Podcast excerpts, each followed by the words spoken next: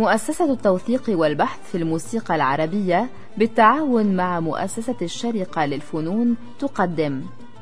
دروب النغم.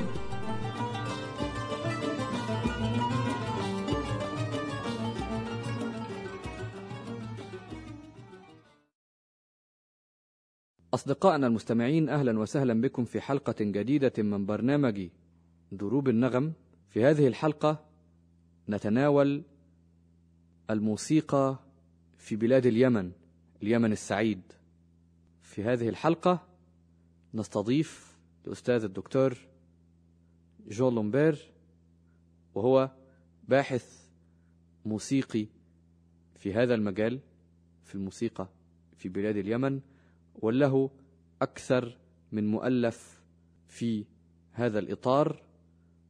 وقد شارك أيضا في إصدار صوتي حول هذا الفن وهو سيحدثنا في كل هذه المواضيع في هذه الحلقة. ولعلنا نكمل في حلقات أخرى في هذا الشأن. صباح الفل يا عمنا جون صباح النور يا صباح الرضا. آه الله يخليك. والله يعني منور ال- الحلقة دي والحلقات الجاية والحلقات اللي قبلها كمان. الله ينور قلبك حبيبي. الله يخليك. إحنا في هذا البرنامج بنجرب إن إحنا نسلط الضوء على أنماط من الموسيقى أضحت شبه منسية. وطبعا اليمن مع كل أسف الموسيقى في بلاد اليمن حتى مش مشهورة في خارج منطقتها يعني. وكادت أن تنسى أيضا في اليمن نفسه. ما قولك؟ هل هذا صحيح ولا الكلام يشوبه بعض الخطأ؟ طبعا النسيان موجود في كل أنحاء العالم والحياة الإنسان يعني.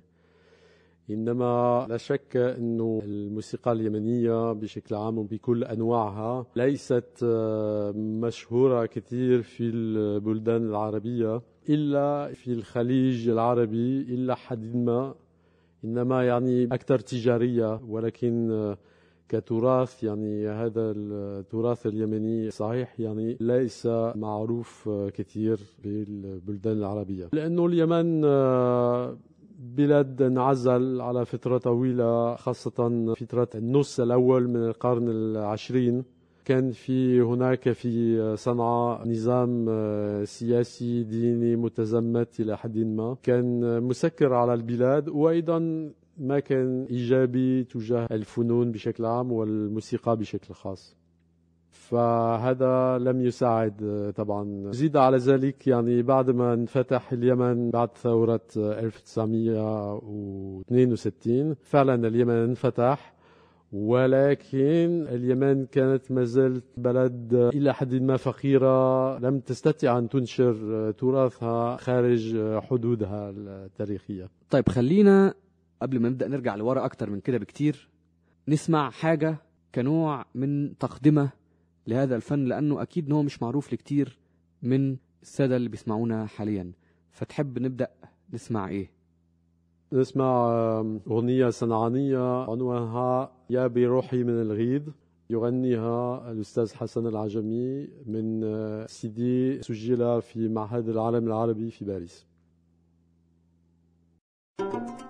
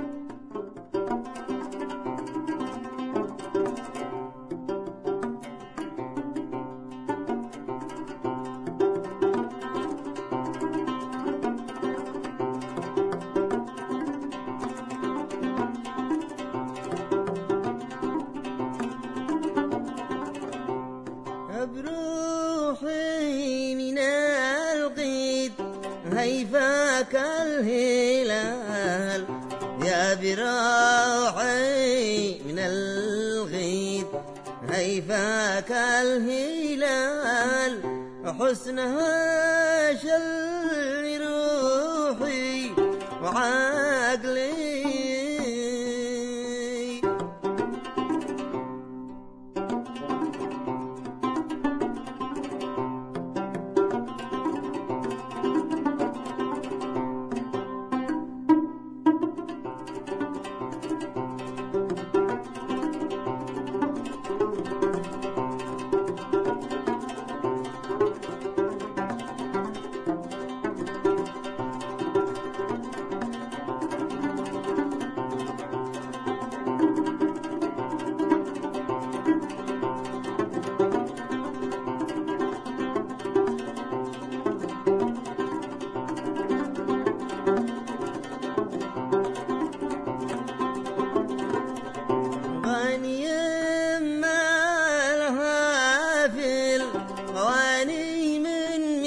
ذا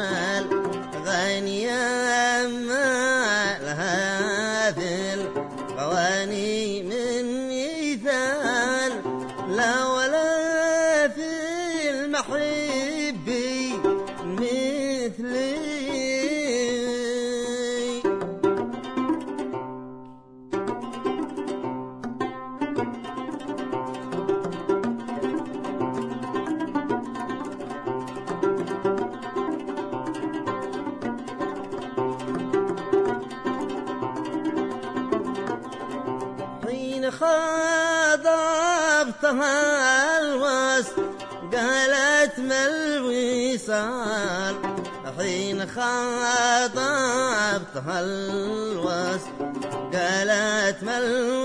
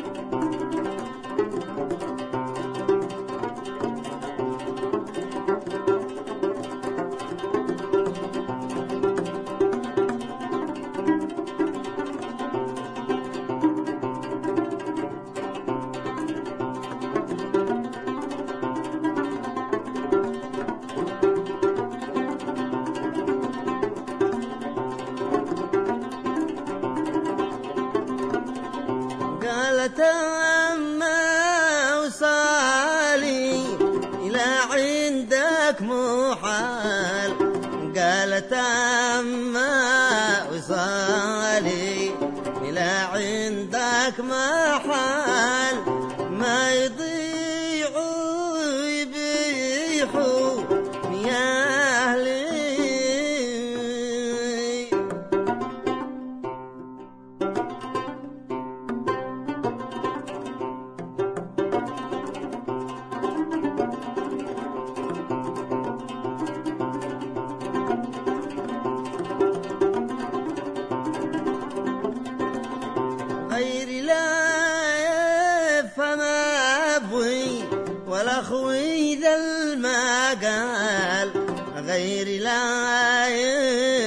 ما أبوي ولا خوي ذا المقال.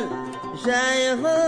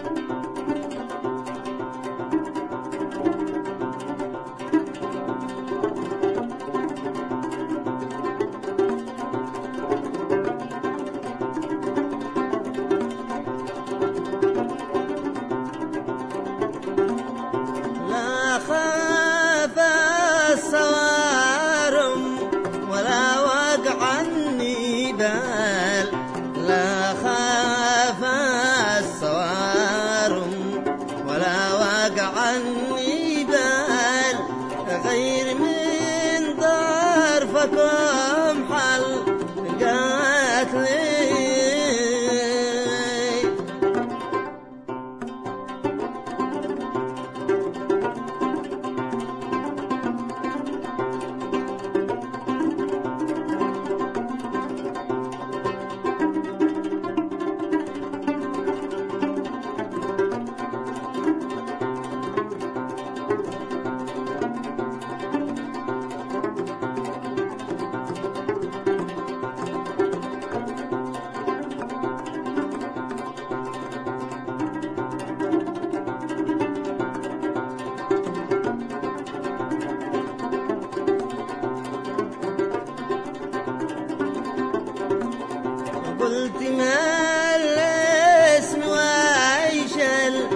كانت قالت فازل قلت ما الاسم ويشل.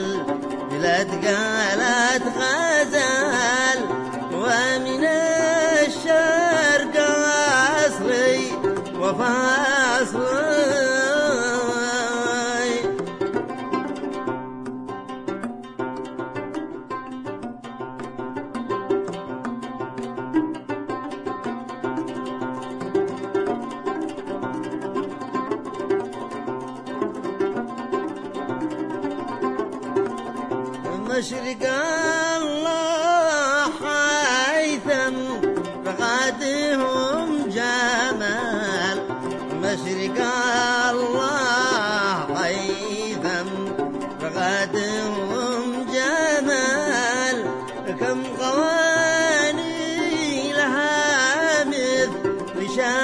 شكلي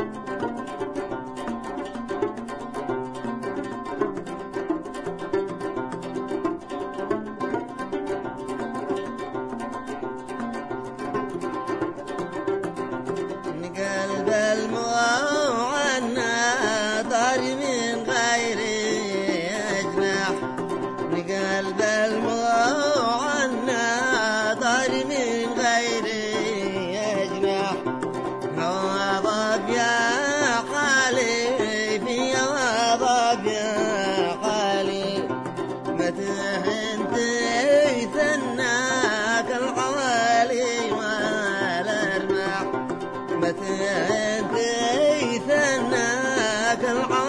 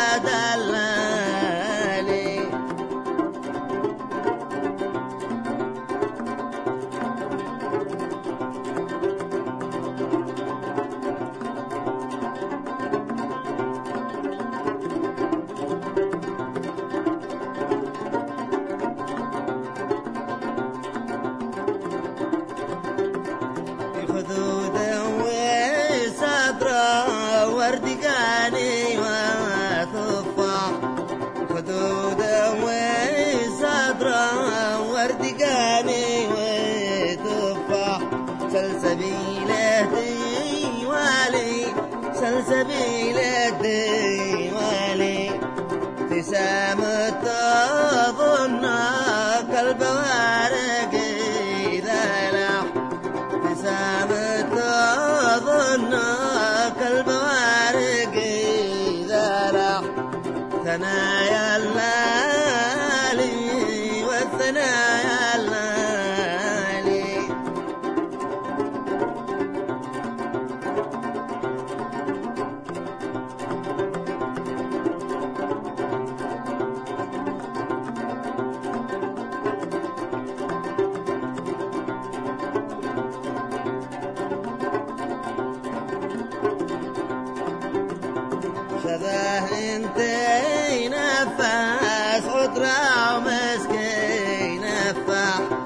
شبه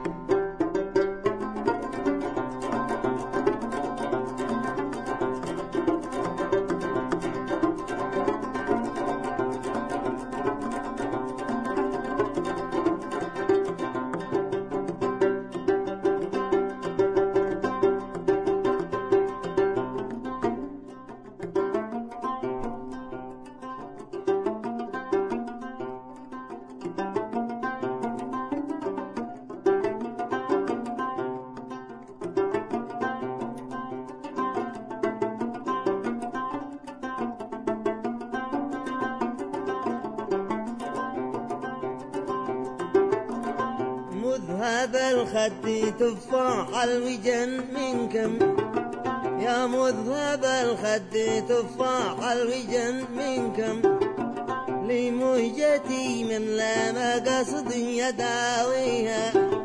لمهجتي من لا مقصد يداويها. شعمل خفاقي قلبي منها مرهم. شفع الله خفاقي قلبي منها مرهم يسكن خفوق ونار الوجد يطفيها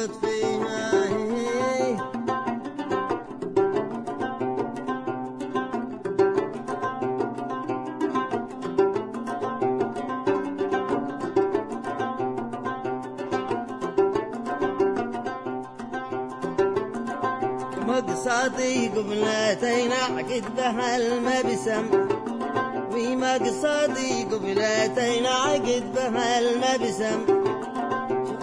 صدي قبلتين عقد بها المبسم. قالوا جميع الأطباء الشفافية قالوا جميع الأطباء الشفافية مش أعطيك؟ بالوحيد أربعمائة درهم. وانت شامجات زايد نتيها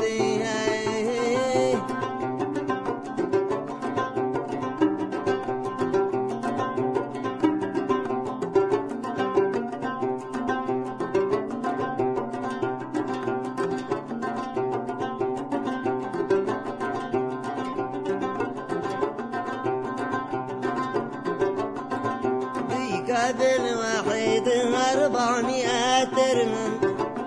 شعطيك بالوحيد أربعمائة درهم. وانت شامجتي زايد ناتيها وإن منعت الجنة فنكتفي بالشم. وإن منعت الجنة فنكتفي بالشم. واقنع في زور السواد الليل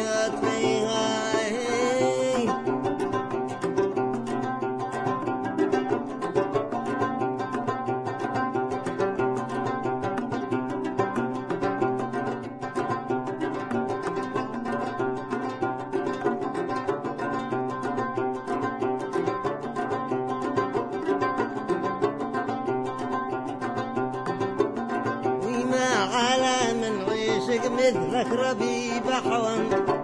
وما على من عشق مثلك ربيب حوان. أغن أدعجك حيل الطرف ساجية أغن أدعجك حيل الطرف ساجية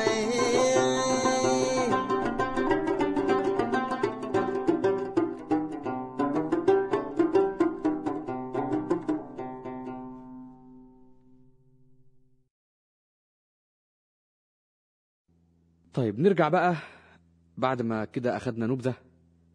نرجع من الأول قدر المستطاع. إلى ما تظن تعود نشأة هذه الموسيقى في بلاد اليمن. طبعا الموسيقى في بلاد اليمن موجودة من قديم الزمان مثل ما في كل الشعوب يوجد آه، رسومات آه، حجرية في اليمن آه، ترجع إلى على الأقل القرن الثامن قبل الميلاد أو التاسع قبل الميلاد. تمثل فنانين يعزفوا على آلة الليرة أو السمسمية ويدقون على طبول. من زمان آه، ما يسمى مملكة سبا ومملكة حميار. فهذا بيرجع إلى ماضي قديم جدا. إنما الموسيقى في اليمن تطورت كثير يعني مع مرور الزمان وتواجد حضارات مختلفة في هذا البلاد. ولا شك أنه بداية الإسلام في اليمن وجود تيار ثقافي واصل وافد من شمال الجزيرة أدى إلى إدخال آه، آلات آه، وأنواع موسيقية وأشكال موسيقية جديدة إلى اليمن. فمثلا يبدو أن العود آلة العود لم تكن مستعملة في اليمن قبل الإسلام إنما بعد الإسلام نجد أثار لاستعمال العود. وكذلك الأشكال المغنى مثل في الغناء الصنعاني ما نسمي الشعر الحميني الذي يعتبر يعني شعر فصيح ولكن متأثر باللهجة العامية المحلية. فهذا الشعر الحميني موجود في اليمن منذ القرون الوسطى يعني على الأقل القرن الثالث عشر أو ثاني عشر ميلاديا. أيام الأيوبيين يعني أيام من أيام الأيوبيين أو ما بعد الأيوبيين. السؤال هو قبل الإسلام كانوا بيستعملوا الآلات المرسومة اللي هي زي الليرة زي السمسمية يعني. مظبوط؟ والعود دخل لكن الغريب إن العود بقي بشكله ما قبل العباسيين يعني بقي بالوش الجلد. نعم آه هذا الشيء فعلا مميز إنه العود المستعمل آه في اليمن حتى بداية القرن العشرين لم يكن العود الكميثري المعروف آه في الثقافة العربية منذ على الأقل يعني رسومات مقامات الحريري أو آه، رسومات حتى القصر الحمراء. قصر الغربي الحمراء الذي يوجد فيها رسومات واضحة لآلة العود ببطن آه، خشبي كبير إلى حد ما. إنما هذا العود اليمني الذي نسمي في صنعاء الطرب هو عود وحيد القصعة مغطى بجلد معز أو غنم. فهذا طبعا يعطي هذا العود صوت مميز ربما أنعم أو يعني من الصعب وصف مثل هذا الصوت إنما صوت فعلا مميز. أيضا طريقة العزف مختلف بما أن هذا العود أنحف وصغير الحجم يمكن مثلا يعزف والفنان واقف. وهذا مناسب جدا لمرافقة الرقص مثلا. إذا العود الصغير هو شوية أشبه ما يكون بالعود اللي وصفه أبو الحسن الطحان. في حاول فنون وسلوة المحزون؟ لا أعتقد أنه عفوا يعني بس بعتقد أنه ابن طحان وصف عود قماثري كبير أنه يذكر موضوع اللوحات مثلا. بس بيقول أنه كان في عود قبله كان الوش بتاعه جلد. إيه يعني هذا صح. العود نعم. اللي قبل المعاصر ليه. يعني بيقول إنه العود كان وشه جلد وبعدين وصف وصف بقى تفصيل العود المعاصر بوش خشب إلى آخره. بس قبل كده بنتكلم عن عود بوش آه، نعم نعم. جلد. نعم هذا مزبوط وربما كان يسمي هذا العود كان يسميه البربط. نعم. لأنه للأسف قبل كتاب ابو الحسن الطحان في توصيفات بس تبقى الأغاني غير دقيق بالمرة مثلا. إيه نعم طبعا. بل إنما في بعض التوصيفات آه، الأخرى. يوجد مثلا آه، وصف آه، أنا نسيت مؤلفه. لكن يقول إنه هذا بربط جلده ناعم ورقبته كذا و وطبعا معروف إنه البربط نسبوها إلى كلمة فارسية وكلمة عربية. بر يعني صدر بالفارسية وبط بالعربي معناته البطة. فعلا شكل هذا العود شكل متواصل من الرأس إلى الجسد بشكل صدر البط. صدر البط صدر البط. فعلا هذه الوصفات آه، قريبة إلى الواقع. فإذا يحتمل أنه يكون العود الذي أتى شبه الجزيرة العربية وبلاد الحجاز من بلاد فارس أثناء صدر الإسلام والدولة الأموية. هو نفسه اللي وصل لليمن واستقر وضل بشكله مع كل التغيرات اللي حصلت في العود بعدين في المشرق العربي يعني. نعم هو التفسير. والحقيقة لا نعرف آه، بالضبط آه، متى وصل. إنما في أدلة على تواجده على الأقل يعني في القرن الثالث عشر. في اليمن ولكن يوجد أيضا العود الكميتري في اليمن في نفس الفترة. يبدو أن العودين تواجدا في نفس الفترات في نفس المكان وليس في اليمن فقط إنما أيضا في أنحاء أخرى من العالم العربي. مثلا في الأندلس وفي المغرب كان يوجد آه، هذا العود ومازال موجود إلى حد ما بشكل مختلف شوية اللي هو شكل الربابة. الربابة التي آه، تستعمل آه، بقوس. تقريبا يعني كشكل آلة قريبا جدا من آلة الطرب أو نسميه أيضا القنبوس. القنبوس في اليمن. وربما هذه التسمية واصلة من اللغة التركية بما أنه يوجد في تاريخ الموسيقى التركية على اسماء الكوبوز. فربما يكون كوبوز مستعرب إلى قابوس وثم إلى قنبوس. نكمل شوية في التاريخ عند العصور الوسطى. في أيام الدولة الأيوبية وما بعد الأيوبية في اليمن دولة تسمى الدولة الرسولية. هن ما رسموش لم يرسموا إنما عملوا آه، كتب كثير عن الحياة الاقتصادية والاجتماعية والزراعية وإلى آخره. ومن ضمن هذه الكتب يوجد تقرير عن أسواق مدينة تعز. وصناعة الأعواد في مدينة تعز. في هذا الكتاب الذي نشر في صنعاء في المعهد الفرنسي للآثار منذ عشر سنوات يوجد ذكر جميل جدا لصناعة الأعواد سواء كانت الأعواد الكميترية أو العود اليمني ذو الجلد الحيواني. يبدو أنه في الدولة الرسولية كان في ازدهار ما للموسيقى ممكن نعم نعم كان في فعلا ازدهار كانت السلالة الرسولية مكونة من نخبة من الجيش الأيوبي. بذلوا جهود كثيرة علشان يستوردوا ويدخلوا إلى اليمن. أنماط من الحضارة سواء كان من الصناعات اليدوية تقنيات الزراعة والري. أيضا إدارة الدولة يعني فعلا مميزين بهذا المجال. وأيضا في الموسيقى. ويوجد موسيقار يبدو جاء من آه، إيران كان اسمه عبد الله الفارسي. كتب كتابين عن النظريات آه، الموسيقية ولكن للأسف آه، فقدت الكتابين. إنما ذكر موجود يعني وهذا في القرن الثالث عشر في اليمن. كذلك ملوك الرسوليين كانوا يحبون ويمارسون التصوف كان يوجد أيضا إنشاد ديني عظيم في ذلك الوقت في اليمن على يد مشايخ التصوف منهم مشايخ مشهورين وكانوا يتبعون طريقة ابن عربي. وعند الإنشاد الصوفي والدولة الرسولية نأتي إلى ختام حلقة اليوم من برنامج دروب النغم. على أن نواصل الحديث عن الموسيقى في بلاد اليمن السعيد في الحلقة القادمة من برنامج دروب النغم. إلى حينها نترككم في الأمان ونتقدم بوافر الشكر للأستاذ الدكتور جون لومبير على هذه المعلومات القيمة وأيضا التسجيلات القيمة اللي أعطانا من مكتبته الخاصة. دروب النغم